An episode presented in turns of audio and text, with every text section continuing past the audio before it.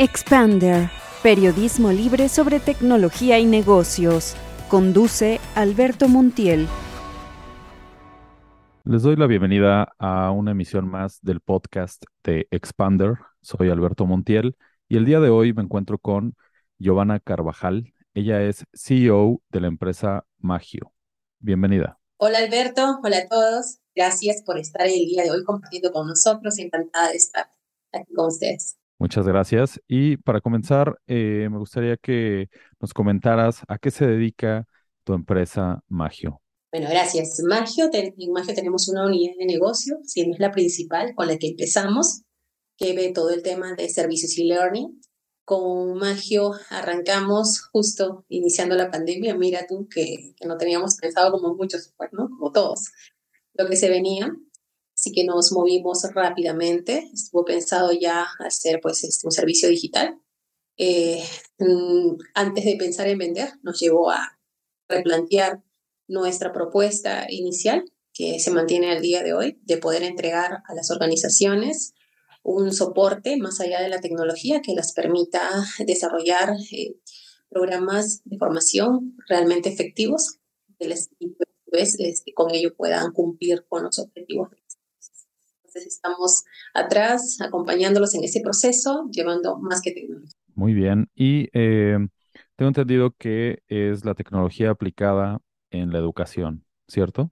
¿Cómo, cómo lo hacen? ¿Cómo funciona eh, la tecnología aplicada en la educación desde la labor de Magio? Nosotros eh, buscamos contigo identificar cuál es el, objetivo principal del, negocio, ¿no? El modelo, incluso en muchos casos vemos desde el modelo que tenemos una aceleradora de e-learning que acompaña y que nació también para acompañar a las empresas, a las consultoras de capacitación, para ayudarlas a tener todo este know-how que se requiere para llevar un programa, una escuela en una modalidad online en corto tiempo y que justamente les permita cumplir con sus objetivos eh, económicamente. Y a nivel de organización, pues eh, buscamos que las mismas encuentren en la formación realmente ese valor agregado y que esto impacte en la rentabilidad del negocio.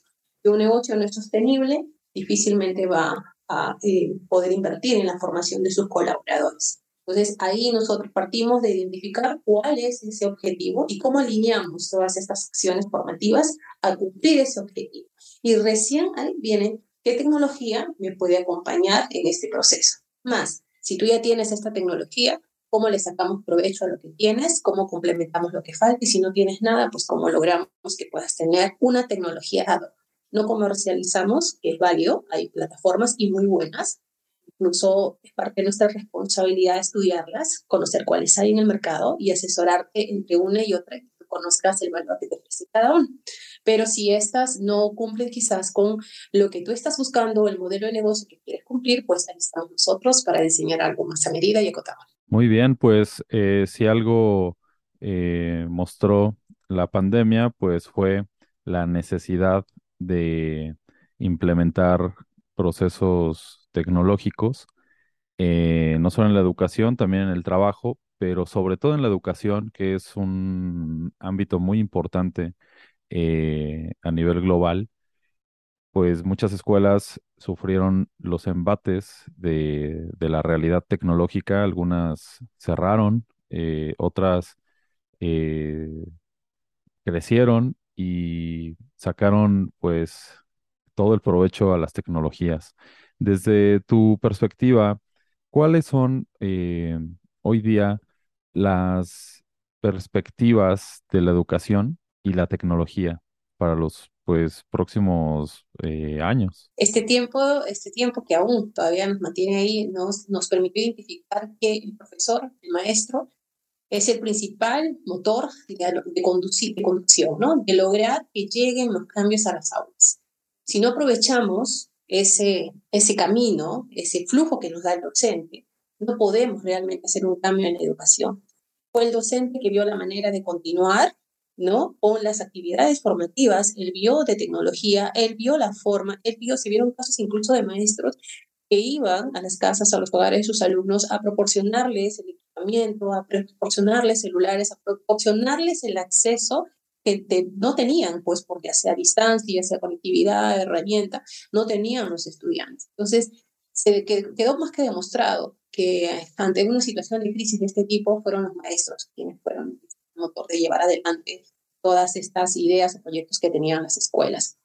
Ahora el reto es cómo lograr que esa motivación, ¿no? ese empuje, no decaiga, ¿no? ¿Cómo seguimos acompañando al maestro, que fue, que fue el que se movió rápidamente, que fue, se movió de manera ágil a hacer realidad lo que muchos no pensábamos? Y ahora, ¿cómo lo acompañamos y le facilitamos esta labor? Siendo quizás un proceso administrativo menos engorroso en cuanto a cuestiones pues, propias de las escuelas. ¿Cómo optimizamos, cómo llevamos realmente una cómo llevamos una real transformación digital a las escuelas que permiten ¿no? automatizar mucho proceso que aún recae en las espaldas del maestro, que ya de por sí teniendo una labor en la escuela, pues tiene que después preparar clases, que es propio de su labor, revisar, este, calificar, calificar los trabajos de los chicos, acompañarlos a cada uno también, sin dejar de lado esta personalización que se busca en la educación. Entonces, ¿cómo le facilitamos el trabajo al maestro, que se lo merece, que lo necesita y que, por, sobre todas las cosas, necesita alumnos sanos y que crezcan y se desarrollen y se eduquen en un ambiente sano? Entonces, creo que ahí el compromiso va desde las escuelas ¿Cómo ayudamos a quienes de repente, al igual que Mayo, brindamos estos servicios de e-learning con soluciones tecnológicas, pero más allá de eso, con propuestas que le aporten valor realmente a las escuelas y que les permitan esta transformación digital real? Y por otro lado, ya a nivel y escalas mayores, ¿cómo hacerlas la, ya a nivel, eh, vamos a decir, en el ámbito político, en el ámbito público? ¿Cómo logramos cambios estructurales para que la infraestructura sea también un conductor que justamente facilite el acceso, la conectividad y la inclusión social del cual pues, Claro, y pues también eh, seguramente este cambio de paradigma eh, de la tecnología, de la interacción a distancia, eh, muchas cosas han cambiado, ¿no? Las compras en línea pues ya son hoy un estándar eh, mucha gente le perdió el miedo.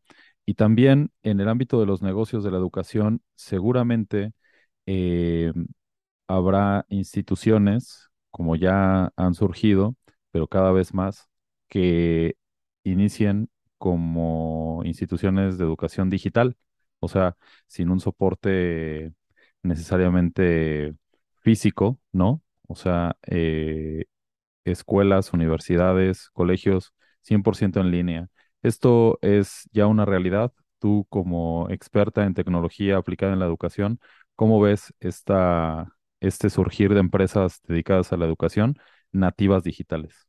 Mm, yo creo que todavía falta mucho. Es más, yo no creo que sea el camino llevar soluciones totalmente digitales para una edad tan temprana que requiere de otro tipo de desarrollo más concreto, más de cuerpo, más de conexión, más de entorno, más psicomotor. Entonces, eh, si bien la tecnología cada vez avanza más y todo esto te lo permite recrear de alguna u otra manera, los simuladores, los entornos inmersivos, ¿no? Los, eh, bueno, los metaversos, ahora ya con otro tipo de tecnologías incluidas, yo creo que aún así eh, el tema de conexión, la, parte humana, más te digo una cosa, yo empecé formándome en lo que es tecnologías, yo desarrollaba software, incursioné en el ámbito educativo porque sentía que la tecnología no me llenaba y porque necesitaba y creía que eh, otras cosas podemos hacer en un contexto educativo que es la base, creo yo, del desarrollo de toda sociedad, todo parte de ahí, todo parte de familias que incluso también necesitan ser educadas. Entonces, creo que una solución de este tipo funciona muy bien y la sede Tech, excelente que encuentren una oportunidad y soy mentora de muchas de ellas también, pero para aquellas, de repente, para aquellos grupos que no pueden o no se encuentran en una situación, vamos a decir, de un contexto normal, vamos, ¿no? Dentro de lo que podría darse un entorno escolar. Creo que, que los cambios deben ir más enfocados a nivel de eh, metodología, cómo logras tú poder desarrollar desde pequeños habilidades eh, más humanistas, cómo puedes comenzar a trabajar temas de creatividad que finalmente pueda repercutir en innovación, cómo comienzas a trabajar todo este pensamiento de diseño desde muy pequeño, toda la parte humana que te digo. Y esto es más allá que la tecnología. Ahora, la tecnología cómo aporta valor a estos espacios físicos. Y aquellos que no pueden estar en espacios físicos, ya sea por tema de distancias, limitaciones físicas mismo, ¿no? Incluso no solamente distancia, tú te puedes trasladar, pero quizás tienes alguna limitación física, quizás a nivel de, de sentidos. Entonces, ¿cómo la tecnología te puede facilitar esta inclusión también, ¿no? Y si hablamos de estas soluciones totalmente digitales para una educación, ya las he visto desde hace mucho tiempo atrás. Por ejemplo, estas escuelas em, donde este, pues, están conformadas por alumnos, hijos de, este, vamos a decir, de todas em, estas escuelas armadas, ¿no? Todo el tema castrense, eh, que tienen que emigrar, o, toda la, parte eh, de hijos de eh, diplomáticos que tienen que pasar de un país a otro y están en constante ¿no? este cambio de entorno las escuelas con, con una propuesta de este tipo. Conozco muchas de ellas, incluso en Perú, que tienen programas para eh, atender este tipo de realidad. Es decir, no es una escuela totalmente aparte, simplemente hay una modalidad en paralelo para este, este grupo eh, humano, este grupo de chicos pues, que no pueden llevar un programa regular. ¿no? Entonces yo creo que la, la solución va en no extremos, sino cómo aprovechar lo mejor de cada uno. Claro, porque también la innovación, eh, pues es un proceso que se puede llevar mejor en el aula, ¿no? Eh, la innovación tecnológica eh, hemos visto de cerca en instituciones educativas acá en México cómo promueven el uso de la robótica, el uso de las herramientas de investigación digital y todo, pero eh, necesariamente pues todo acaba en, el mundo físico, ¿no? O sea, eh, el maestro no podemos prescindir de él, como bien lo mencionabas, es la parte fundamental. Y la tecnología, pues, una herramienta, ¿no? Porque a veces, pues, también está como que este otro paradigma, ¿no? De de llevar todo al metaverso, de llevar todo al mundo digital, de ya volcarnos a esta situación eh, como metafísica, ¿no? De, de, la tecnología, pero pues no necesariamente, ¿no? Y qué mejor que alguien como tú que se dedica a, la tecnología, pues que lo, que lo diga, ¿no? O sea, los métodos tradicionales todavía tienen eh, mucho camino por delante, ¿no? Claro, cada cosa aporta eh, en la medida que sepas identificar muy bien ese valor, ¿no? Y finalmente cuestiones ya tan completas y complejas aún todavía como el metaverso. Si tú apagas el metaverso, ¿qué te queda? Si no te queda nada, quizás no estás yendo por el camino correcto, ¿no? Entonces, primero lo que somos, lo que a dónde vamos y todo cómo sume eh, la tecnología, bien. Muy bien. Y eh, ¿Tú cómo percibes el, humanismo en el, ámbito tecnológico?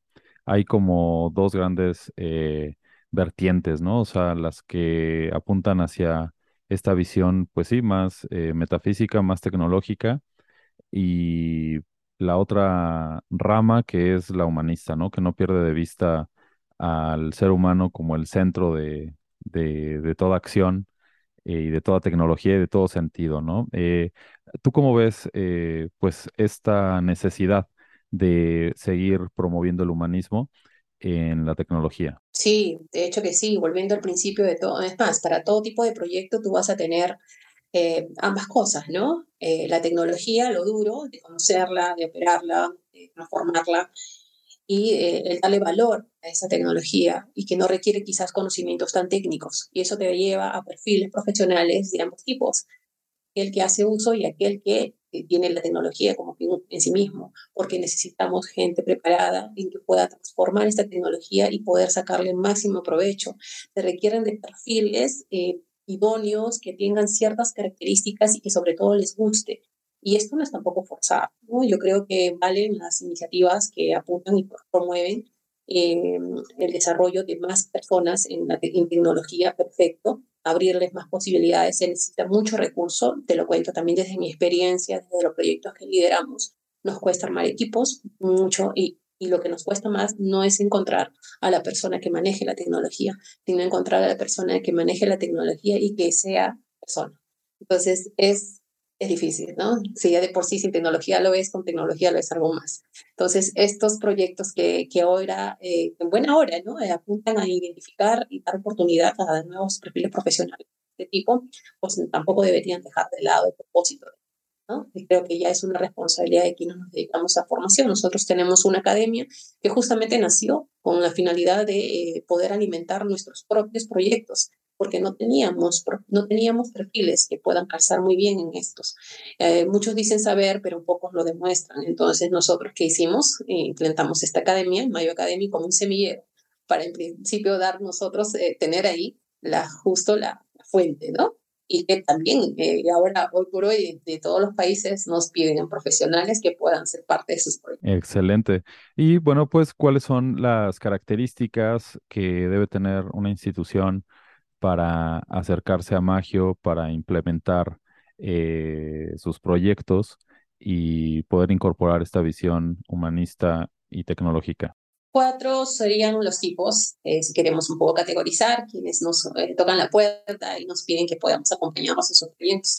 Hemos hecho muchos proyectos y seguimos haciendo proyectos para el Estado, para el sector público, que estamos, tienen alcance nacional. para nosotros, de verdad que es nos llena de muchísimo orgullo participar en cada iniciativa que tenga ese tipo de impacto. Luego tenemos a las empresas, ¿no? Las empresas, la mediana, la gran empresa, pues que quiere implementar eh, su universidad corporativa, pero es una universidad corporativa, una universidad corporativa que impacte en los objetivos de la organización y que ahora nosotros con nuestro modelo estamos incorporando la gestión del conocimiento para una gestión de la innovación. Entonces, nuestro modelo tiene tres componentes, innovación, gestión del conocimiento y gestión del aprendizaje. Entonces, esto es lo que nosotros ofrecemos. Por otro lado, tenemos UDClass, que es nuestra aceleradora de e-learning, que está dirigida. Es un programa que tiene una mentoría grupal, mentoría acompañamiento individual, que plataforma también, y les brinda, además de un tema de certificación de calidad, a las escuelas la posibilidad de acelerar su crecimiento y tengan una, un inicio, desarrollo con una curva de aprendizaje menor de una escuela totalmente online. Y que además nosotros eh, favorecemos de alguna manera la incursión en el B2B. ¿no? Esa es nuestra propuesta que cierra un poco todo el flujo que necesita trabajar pues una escuela. Y por otro lado, las escuelas, pero a nivel ya de instituciones educativas, ¿no? donde eh, trabajamos mucho con las universidades, en la virtualización de sus programas académicos. Nosotros trabajamos desde el diseño, la implementación de una carrera completa y su aprobación aquí por las autoridades competentes hasta la puesta en marcha en una modalidad totalmente virtual. Y ahí los acompañamos que necesitan, la formación de docentes que necesitan, el modelo que necesitan y la virtualización de los programas que también necesitan. Excelente. ¿Y eh, todo esto es a nivel nacional o también están trabajando ya a nivel regional, internacional? Sí, qué bueno que lo preguntes. Ya en esta última eh, tiempo del año hemos estado trabajando ya con la expansión y este va a ser uno de los, ya tenemos avances en ese sentido. Tenemos algunos países ya, eh, incluso que estamos visitando pronto y que hemos visitado dentro del portafolio y que va a ser uno de los principales objetivos para el próximo año, poder contribuir no solamente en el ámbito local, sino también internacional al desarrollo de eh, programas de aprendizaje mucho más efectivos y un soporte tecnológico y enfoque innovador, que es lo que buscamos. Excelente. Pues para eh, quien esté interesado en ponerse en contacto eh, y conocer más de la oferta de Magio, ¿cuáles son los medios de contacto y los canales de comunicación? Bueno, te agradezco, Alberto. Puedes buscar mayogroup.com, que es nuestra web, nuestro, nuestro portal web, y en las redes sociales igual, en LinkedIn, en Facebook, en Instagram, y eh, comparto mucho contenido también relacionado a e-learning, a negocios, emprendimiento, comparto un poco del aprendizaje, creo que es parte del compromiso que, que tengo con, con, la gente que viene a bien leerme, eh, y bueno, comparto estos temas y mis redes sociales igual, son las mismas, pero como Giomores. Excelente. Pues ya estamos cerrando esta entrevista. Eh, ¿Algo que desees agregar? Es, es importante que cada quien que quiera pues dedicarse a este sector educativo de formación tengan claro que hay un propósito que va más allá de simplemente transmitir un conocimiento, ¿no? Es el poder impactar vidas. Creo que esto para mí es sumamente importante y para quienes encuentran el valor en la formación, en el aprendizaje, quienes están atrás de todo ello, tienen que tener conciencia del, del impacto, ¿no? Puede ser no solamente positivo, de un impacto también contraproducente que puede tener si es que un programa no es llevado de la mejor manera. Que las tecnologías están ahí para facilitarnos los procesos. Hay que tener el acompañamiento de los profesionales adecuados y, y bueno, nada, ahí estamos nosotros para ayudarles. Es. Perfecto.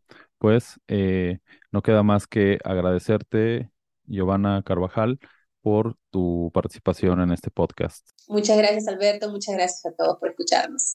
Abrazo. Muchas gracias y también gracias al público de Expander. Les recordamos visitar nuestro website expander.media, donde podrán acceder a entrevistas, podcasts, artículos, noticias y todos los contenidos relacionados al mundo de la tecnología y los negocios con un enfoque humano.